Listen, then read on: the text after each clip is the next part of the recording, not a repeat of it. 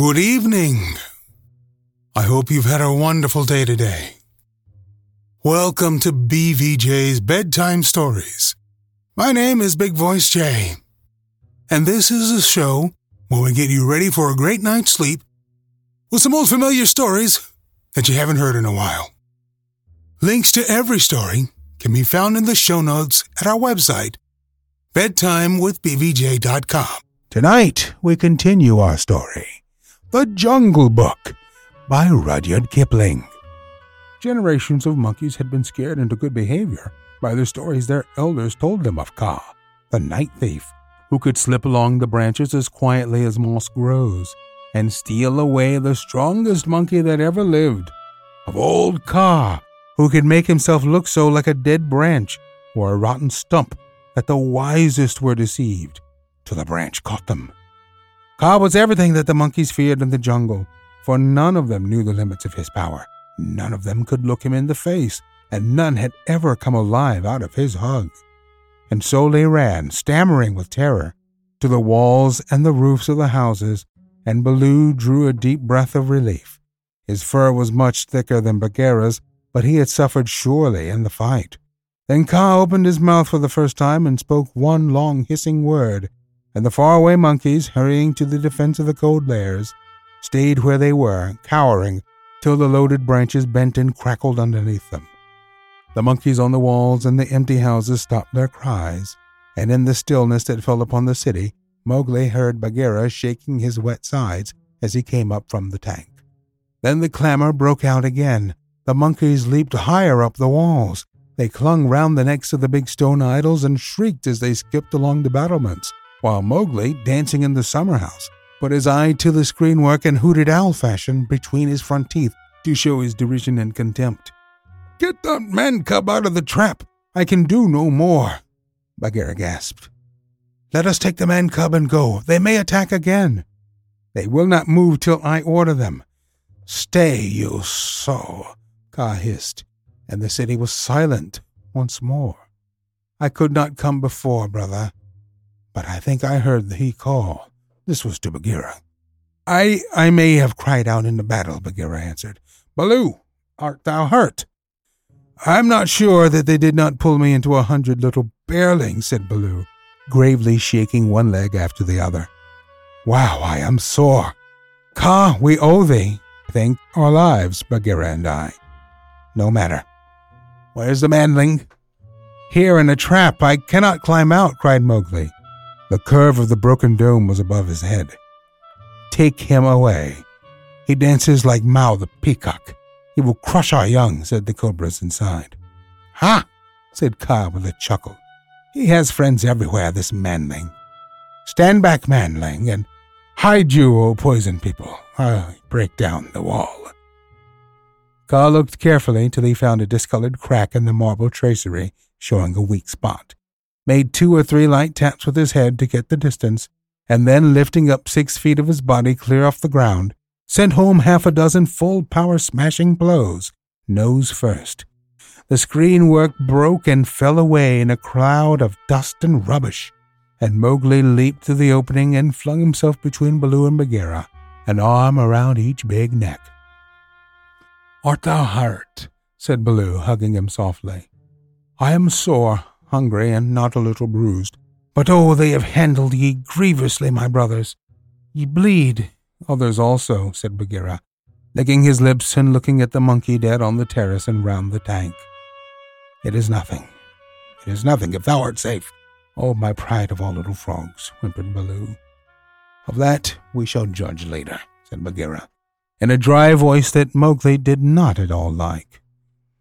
But here is Kaa to whom we owe the battle, and thou owest thy life. Thank him according to our customs, Mowgli. Mowgli turned and saw the great python's head swaying a foot above his own. So, this is the manling, said Kaa. Very soft is his skin. He is not unlike the Bandar-log. Have a care, manling, that I do not mistake thee for a monkey some twilight, when I have newly changed my coat. We be one blood, thou and I, Mowgli answered. I take my life from thee tonight, My kill shall be thy kill if thou art ever hungry, O Kaa. All thanks, little brother, said Kaa, though his eyes twinkled. And what may so bold a hunter kill? I ask that I may follow next when he goes abroad. I kill nothing, I am too little, but I drive goats towards such as can use them. When thou art empty, come to me and see if I speak the truth. I have some skill in these, he held out his hands, and if ever thou art in a trap, I may pay the debt which I owe to thee, to Bagheera and to Baloo here. Good hunting to ye all, my masters. Well said, growled Baloo, for Mowgli had returned thanks very prettily. The python dropped his head lightly for a minute on Mowgli's shoulder. A brave heart and a courteous tongue, said he. They shall carry thee far through the jungle, manling. But now go hence quickly with thy friends. Go and sleep, for the moon sets, and what follows it is not well that thou shouldst see. The moon was sinking behind the hills, and the lines of trembling monkeys huddled together on the walls and battlements looked like ragged, shaky fringes of things. Baloo went down to the tank for a drink, and Bagheera began to put his fur in order, as Kaa glided out into the center of the terrace and brought his jaw together with a ringing snap that drew all the monkeys' eyes upon him. The moon sets, he said. Is there light yet enough to see? From the walls came a moan like the wind in the tree tops. We see, O Kaa. Good. Begins now the dance. The dance of the hunger of Kaa. Sit still and watch. He turned twice or thrice in a big circle, weaving his head from right to left. Then he began making loops and figures of eight with his body, and soft, oozy triangles that melted into squares, and five sided figures and coiled mounds, never resting, never hurrying, and never stopping his low humming song. It grew darker and darker, till at last the dragging, shifting coils disappeared, but they could hear the rustle of the scales. Baloo and Bagheera stood still as stone, growling in their throats, their neck hair bristling, and Mowgli watched and wondered. Bandar log, said the voice of Kaa at last, can ye stir forth our hand without my order? Speak. Without thy order, we cannot stir forth our hand, O Kaa. Good. Come all one pace nearer to me. The lines of the monkeys swayed forward helplessly, and Baloo and Bagheera took one stiff step forward with them. Nearer! hissed Kaa, and they all moved again. Mowgli laid his hands on Baloo and Bagheera to get them away, and the two great beasts started as though they had been waked from a dream. Keep thy hand on my shoulder, Bagheera whispered. Keep it there, or I must go back. Go back to Kaa. Ah. It is only old Kaa making circles on the dust, said Mowgli. Let us go.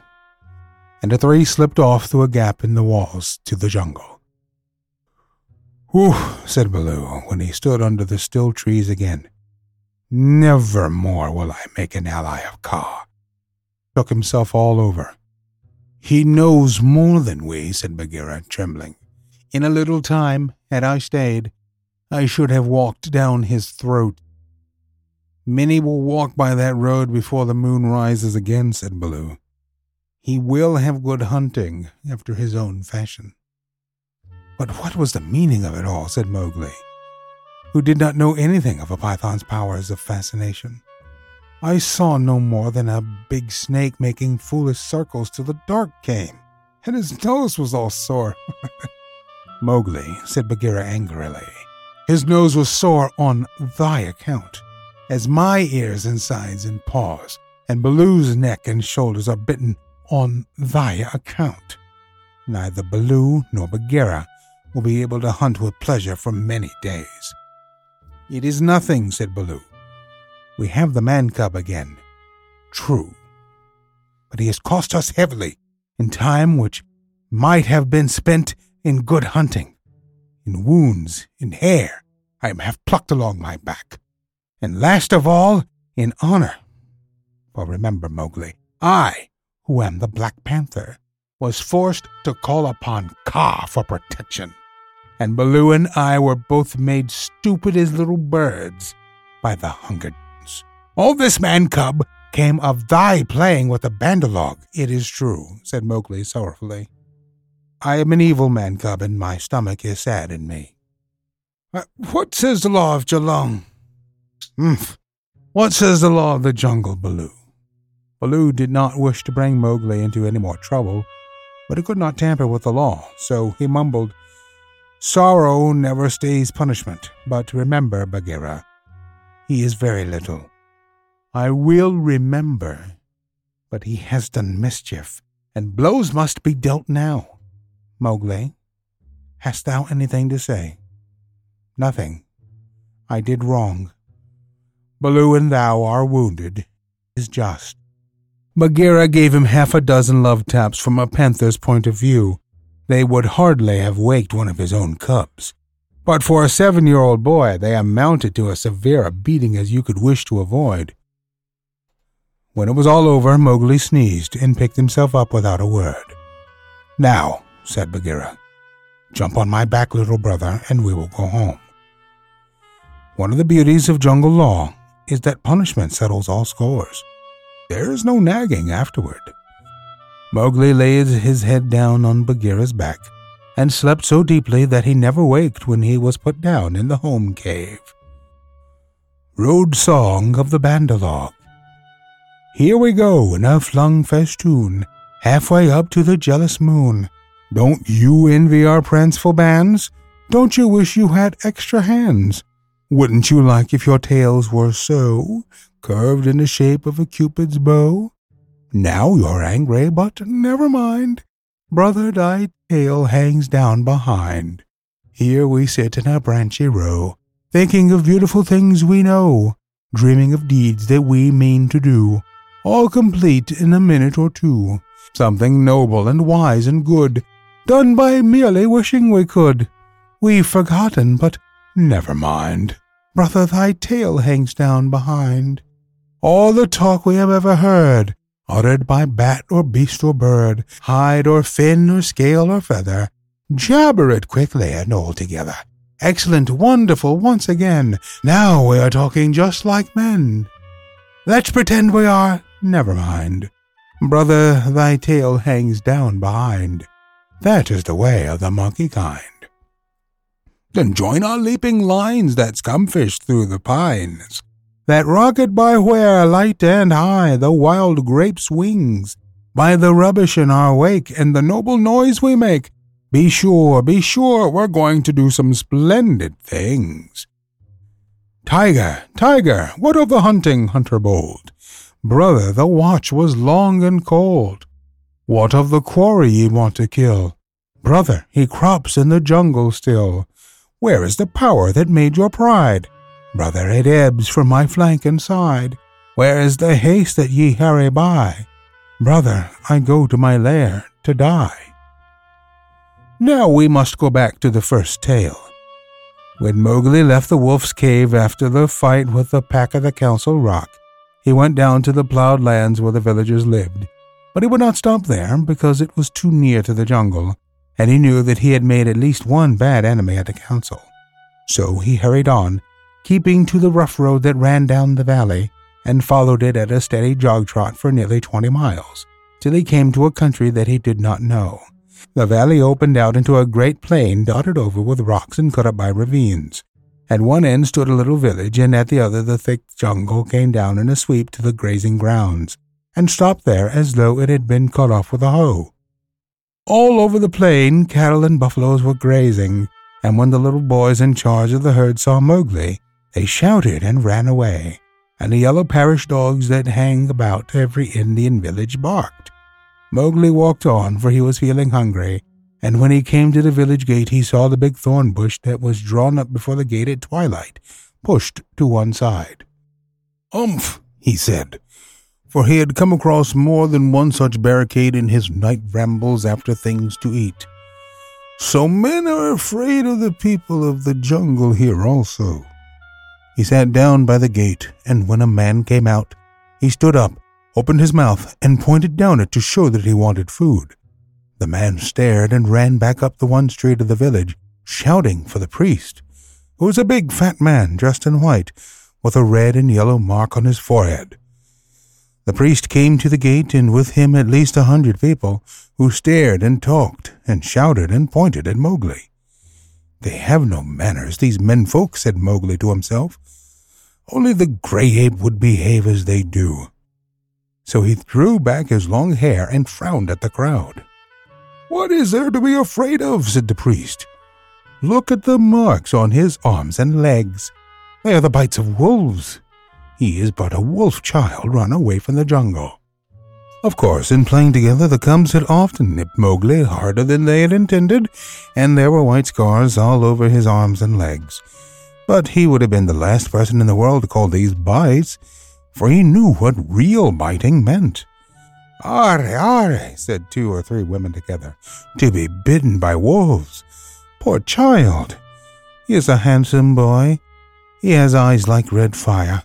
By my honor, Messua, he is not unlike thy boy that was taken by the tiger. Let me look, said a woman with heavy copper rings on her wrists and ankles, and she peered at Mowgli under the palm of her hand. Indeed, he is not. He is thinner, but he has the very look of my boy. The priest was a clever man, and he knew that Messua was wife to the richest villager in the place. So he looked up at the sky for a minute and said solemnly, What the jungle has taken, the jungle has restored. Take the boy into thy house, my sister, and forget not to honor the priest who sees so far into the lives of men.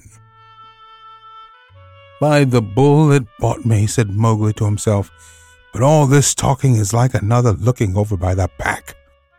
Well, if I am a man, a man I must become. The crowd parted as the woman beckoned Mowgli to her hut, where there was a red lacquered bedstead, a great earthen grain chest with funny raised patterns on it, half a dozen copper cooking pots, an image of a Hindu god in a little alcove, and on the wall a real looking glass, such as they sell at the country fairs. She gave him a long drink of milk and some bread, and then she laid her hand on his head and looked into his eyes, for she thought perhaps that he might be her real son come back from the jungle where the tiger had taken him. So she said, Nathu, or Nathu. Mowgli did not show that he knew the name. Dost thou not remember the day when I gave thee thy new shoes? She touched his foot, and it was almost as hard as horn. No, she said sorrowfully, these feet have never worn shoes. But thou art like my very Nathu, and thou shalt be my son. Mowgli was uneasy, because he had never been under a roof before. But as he looked at the thatch, he saw that he could tear it out any time if he wanted to get away, and that the window had no fastenings. What is the good of a man, he said to himself at last, if he does not understand man's talk? Now I am as silly and dumb as a man would be with us in the jungle. I must speak their talk. It was not for fun that he had learned while he was with the wolves to imitate the challenge of bucks in the jungle and the grunt of the little wild pig. So as soon as Messua pronounced a word, Mowgli would imitate it almost perfectly and before dark he had learned the names of many things in the hut. There was a difficulty at bedtime, because Mowgli would not sleep under anything that looked so like a panther trap as that hut, and when they shut the door he went through the window. Give him his will, said Messua's husband. Remember he can never till now have slept on a bed. If he is indeed sent in the place of our son, he will not run away so Mowgli stretched himself in some long, clean grass at the edge of the field. But before he had closed his eyes, a soft gray nose poked him under the chin. Phew, said Gray Brother. He was the eldest of Mother Wolf's cubs. This is a poor reward for following these twenty miles. Thou smellest of wood smoke and cattle. Altogether like a man already. Wake, little brother. I bring news. I want to remind you that we're always on the hunt for great public domain stories like this one to feature on the podcast. If you know of any, please let us know. email me, bigvoicej at gmail.com. We now have a YouTube channel of some of our greatest stories. Go to tiny.cc slash bvjbedtime. And if you'd like to support the show, there's a Buy Me a Coffee link on every page and post. Don't forget to give us a review on iTunes. It helps to spread the word that we're putting people to sleep, that we're putting people to sleep every single night. Thank you so much for listening. Good night. Diamond Club hopes you have enjoyed this program.